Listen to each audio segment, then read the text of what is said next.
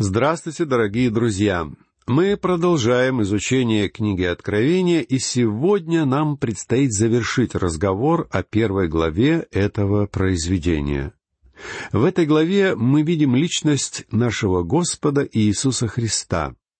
Мы видим Господа во всей Его славе, как великого первосвященника, который управляет своей церковью. Мы видим, что в Его руках сосредоточена вся власть. Все это предстает взору апостола Иоанна, и все это он передает нам в первой главе своей книги. Итак, прочтем стихи с девятого по одиннадцатый. «Я, Иоанн, брат ваш и соучастник в скорби и в царстве и в терпении Иисуса Христа, был на острове, называемом Патмос, за Слово Божие и за свидетельство Иисуса Христа. Я был в духе в день воскресный и слышал позади себя громкий голос, как бы трубный, который говорил, «Я есть Альфа и Омега, первый и последний. То, что видишь, напиши в книгу и пошли церквам, находящимся в Асии, в Эфес, и в Смирну, и в Пергам, и в Феатиру, и в Сардис, и в Филадельфию, и в Лаодикию». Далее апостол Иоанн приводит нам описание того, кто заговорил с ним. Прочтем стихи с 12 по 15. «Я обратился, чтобы увидеть, чей голос, говоривший со мною. И, обратившись, увидел семь золотых светильников, и посреди семи светильников, подобного сыну человеческому, облеченного в падир и по персям опоясанного золотым поясом. Голова его и волосы белы, как белая волна, как снег, и очи его, как пламень огненный, и ноги его подобны халкаливану, как раскаленные в печи, и голос его, как шум вод многих. Здесь в книге Откровения мы видим Господа, находящегося посреди своих светильников и наблюдающего за тем, насколько хороший свет они дают. Мало кому нравится, когда его контролируют и проверяют. И именно поэтому это не такое уж популярное учение в наши дни. Однако Христос управляет светом своих светильников. И если какой-то светильник не дает хорошего и яркого света, Господь Иисус вынужден загасить его огонь. Может так получиться, друзья, что Он попросту затушит ваш или мой огонь, Ибо цель, ради которой он ходит посреди своих светильников, состоит в том, чтобы они давали яркий свет. Приводимое здесь Иоанном описание вида Иисуса указывает нам его вечное существование. Дело в том, что весь его облик — Голова и волосы белы, как белая волна, как снег. Все это напоминает нам описание ветхого днями, о котором пишет пророк Даниил в девятом стихе седьмой главы своей пророческой книги. Сравнение, что очи его, как пламень огненный, указывает на всепроницающее знание Господа всей жизни его церкви. Он знает о вас все, друзья мои. Он знает все обо мне. Когда-то он сидел рядом с сокровищницей в Иерусалимском храме, наблюдая за тем, как люди приносили Богу свои пожертвования. И точно так же каждое воскресенье он наблюдает за вами, когда наступает ваш черед совершать еженедельное жертвование в церкви. А вам наверняка оказалось, что никто никогда не узнает, сколько вы пожертвовали в прошлое воскресенье, не так ли? Мы знаем об этом проницающем взоре Спасителя. Помните, как глаза Господа встретились с глазами Симона Петра после того, как апостол трижды отрекся от него? Укоризненный взгляд Иисуса заставил сурового апостола Петра вскочить со своего места и убежать в слезах. Если бы вы только могли сегодня увидеть глаза Спасителя. По крайней мере, для нас важно помнить, что Он непрестанно смотрит на нас. Иоанн пишет, что ноги его были подобны Халкаливану, или, говоря по-другому, подобно сияющей меди или бронзе. Это сравнение является символом суда. Медный или бронзовый жертвенник, находившийся за стенами храма, олицетворял собой работу Христа, совершенную здесь, в этом мире, когда Он умер на кресте. Именно на кресте Он понес на себе причитающееся вам и мне наказание за грехи. И сегодня Он сам судит всех тех, кто принадлежит Ему. Человеческое естество всячески противится любой критике в свой адрес.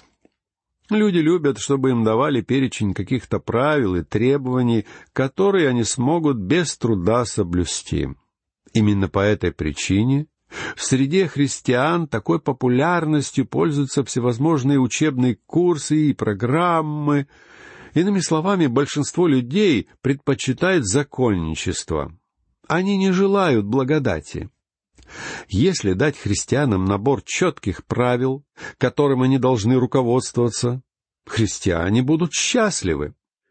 Однако это подобно тому же, что пытаться исцелить сломанную руку или ногу с помощью аспирина. Почему?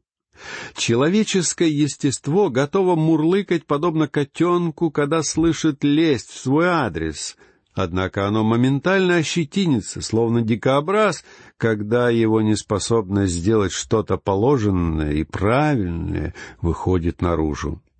Именно по этой причине нынешнее положение Христа и его сегодняшняя работа по надзору за своими людьми в основном игнорируется церковью. На самом же деле Господь занимает положение судьи, который судит церковь. И он не опускается до лести, он не закрывает глаза на то, что видит, он не отводит взгляда от греха или беззакония. Его постоянная заповедь к его людям призывает их к покаянию. И мы с вами увидим это в ходе нашего дальнейшего изучения книги Откровения. Он говорит своей церкви, как мы читаем в пятом стихе следующей главы, Вспомни, откуда ты не спал, и покайся, и твори прежние дела. А если не так, скоро приду к тебе и сдвину светильник твой с места его, если не покаешься. На протяжении многих веков, да и по сей день, церковь очень болезненно переживала данное предостережение. Это является результатом того естественного негодования, которое живет в сердцах верующих, про которых можно сказать, что они пассивны и вялы. Типичная современная лаодикийская церковь закрывает глаза на то, что хочет сказать ее членам Христос.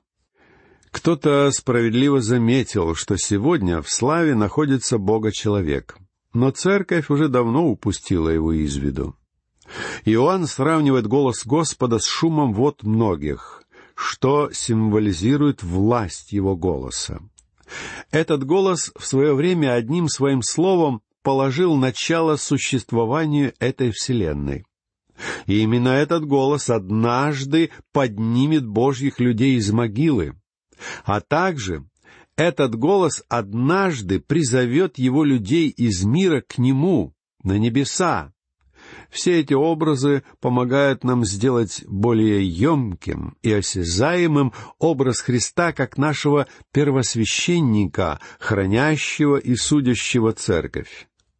Подумайте о нашем великом первосвященнике, и Дух Божий поможет вам увидеть его во всей его красоте и славе.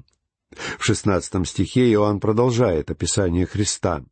«Он держал в деснице своей семь звезд, и из уст его выходил острый с обеих сторон меч, и лицо его, как солнце, сияющее в силе своей. Тот факт, что Господь держал в деснице своей семь звезд, по всей видимости, означает, что Он управляет всей этой вселенной.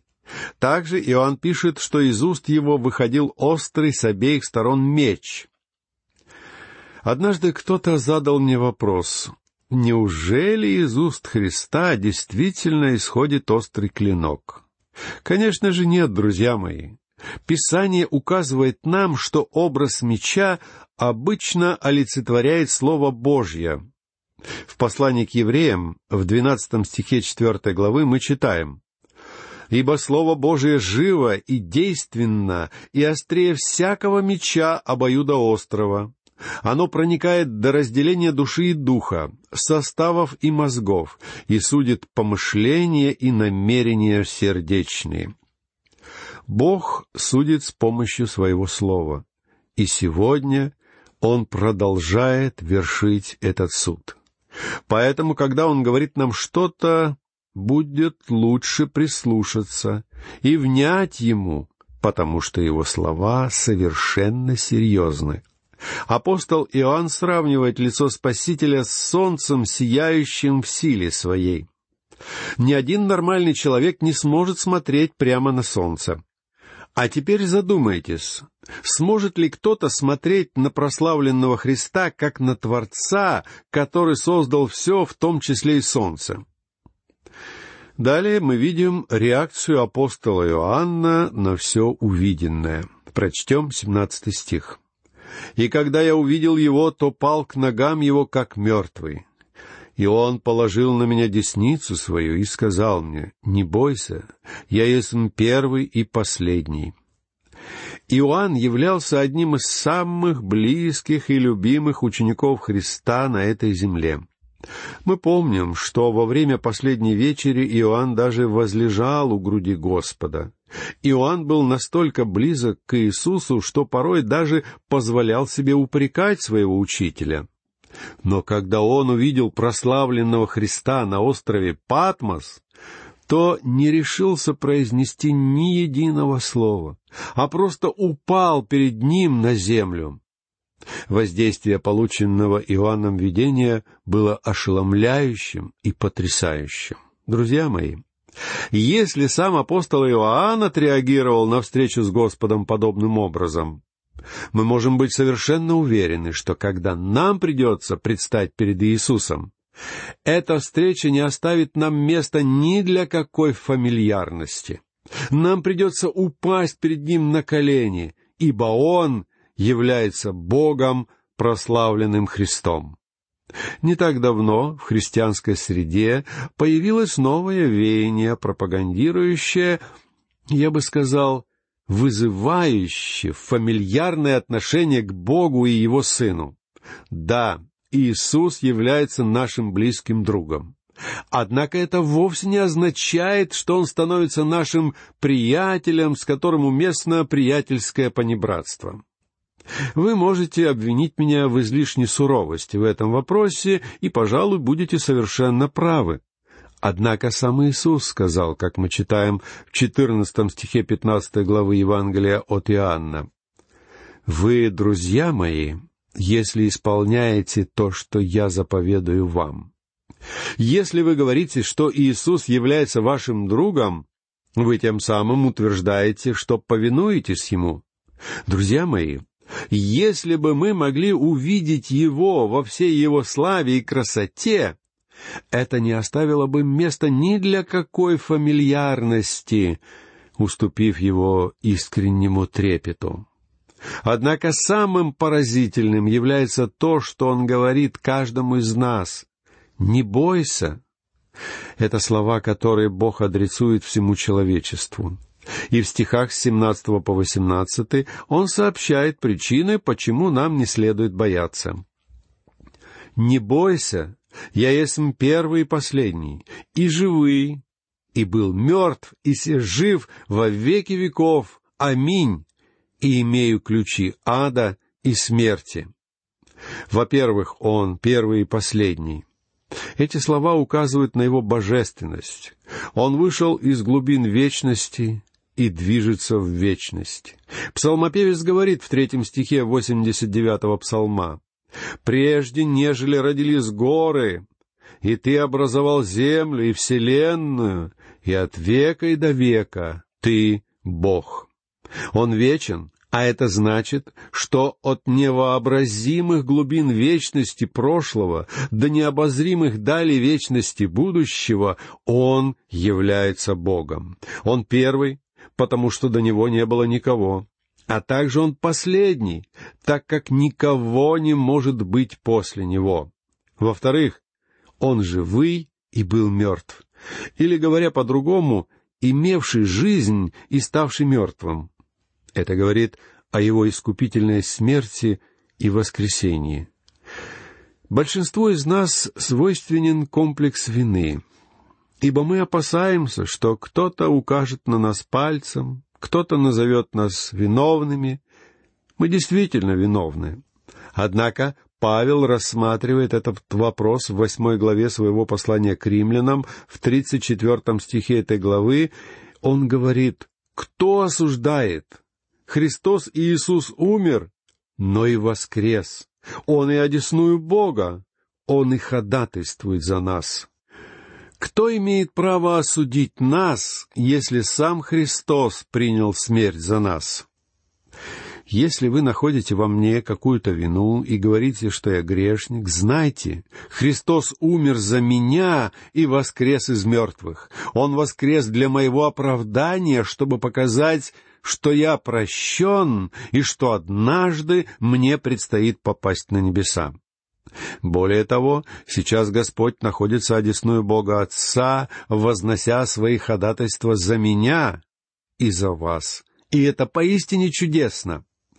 Третья причина, почему нам не следует бояться, это потому, что Он жив во веки веков. Это относится к Его нынешнему положению. Он не только судит, но также и ходатайствует за нас. А нам так нужно Его ходатайство. И, наконец, последняя причина состоит в том, что Он имеет ключи ада и смерти. Слово «хадес», переведенное у нас как «ад», на самом деле относится к невидимому миру и может обозначать как могилу, в которой лежит тело, так и место пребывания духов.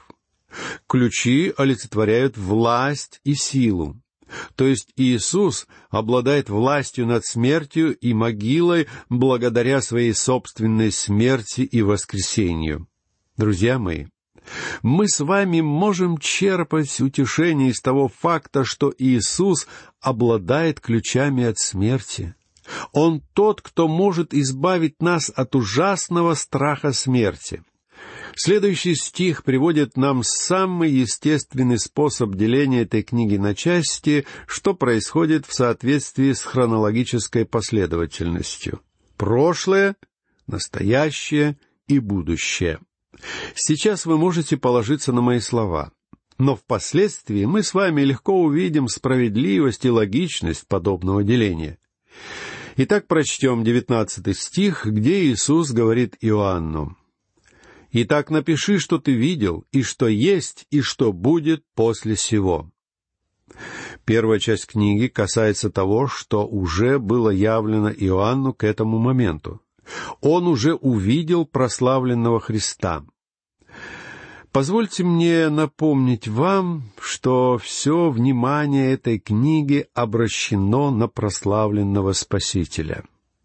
И пусть все остальные персонажи этой книги, всадники, чаши гнева или звери, не отвлекают вас от ее главного героя. Мы должны смотреть на Господа Иисуса Христа, ибо Он тот, который есть и был и грядет. Вчера, сегодня и вечно Он остается неизменен. Поэтому Иоанну было поручено описать его таким, каким он его увидел. Вторая часть книги Откровения описывает для нас то, что есть сейчас. Все это имеет отношение к церкви, и мы, живущие почти две тысячи лет спустя, все еще находимся в этом периоде. Все то, что касается церкви, предстает нам во второй и третьей главах книги Откровения. И, наконец, последняя, третья часть этой книги посвящена тому, что будет после. Все то, что должно произойти после, является программой Иисуса Христа.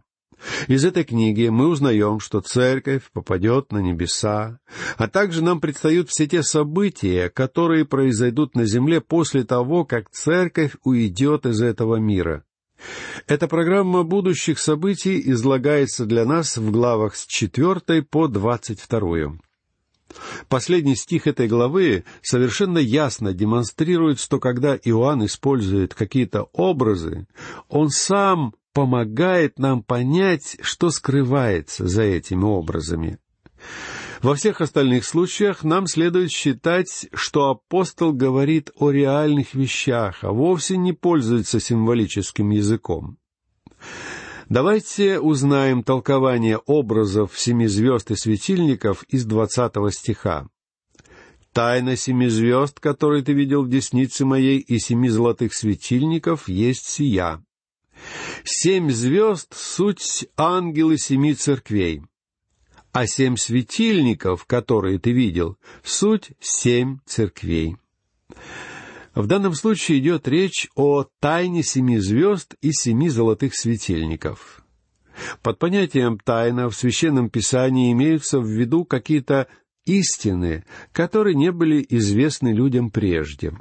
В данном случае эти истины не были известны раньше, будучи даны только апостолу Иоанну. Он был единственным, кому довелось увидеть прославленного Христа. Вы можете спросить, но разве Павел не видел прославленного Господа? Сами ответьте на свой вопрос. Что именно видел Павел?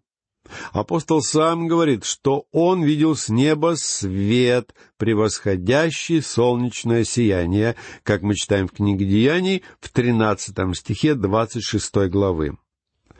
Лично я не в силах смотреть на солнце. И я не думаю, что Павел мог видеть Христа во всей его славе, ибо это сияние ослепило Павла на несколько дней. Однако он знал, что перед ним находится Христос. Вот почему я думаю, что Иоанн был первым, кто воочию увидел прославленного Христа. Упоминаемые ранее семь звезд названы здесь семью ангелами — Звезды олицетворяют власть. Слово «ангел» на самом деле буквально переводится как «посланец».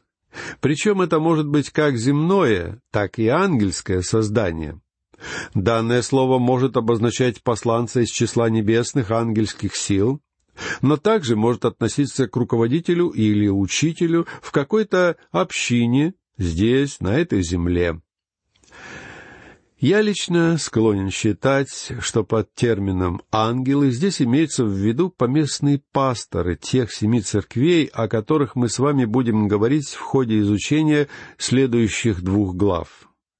Причем мне очень приятно, что здесь пасторов называют ангелами, потому что чаще всего их называют совершенно другими словами. Так что если вы не возражаете, я буду держаться этого толкования. А образ семи светильников олицетворяет семь церквей. Это семь церквей Асии, как мы увидим далее. Однако эти семь церквей, в свою очередь, олицетворяют всю Божью церковь как единое целое. Но все это мы будем обсуждать в наших следующих передачах.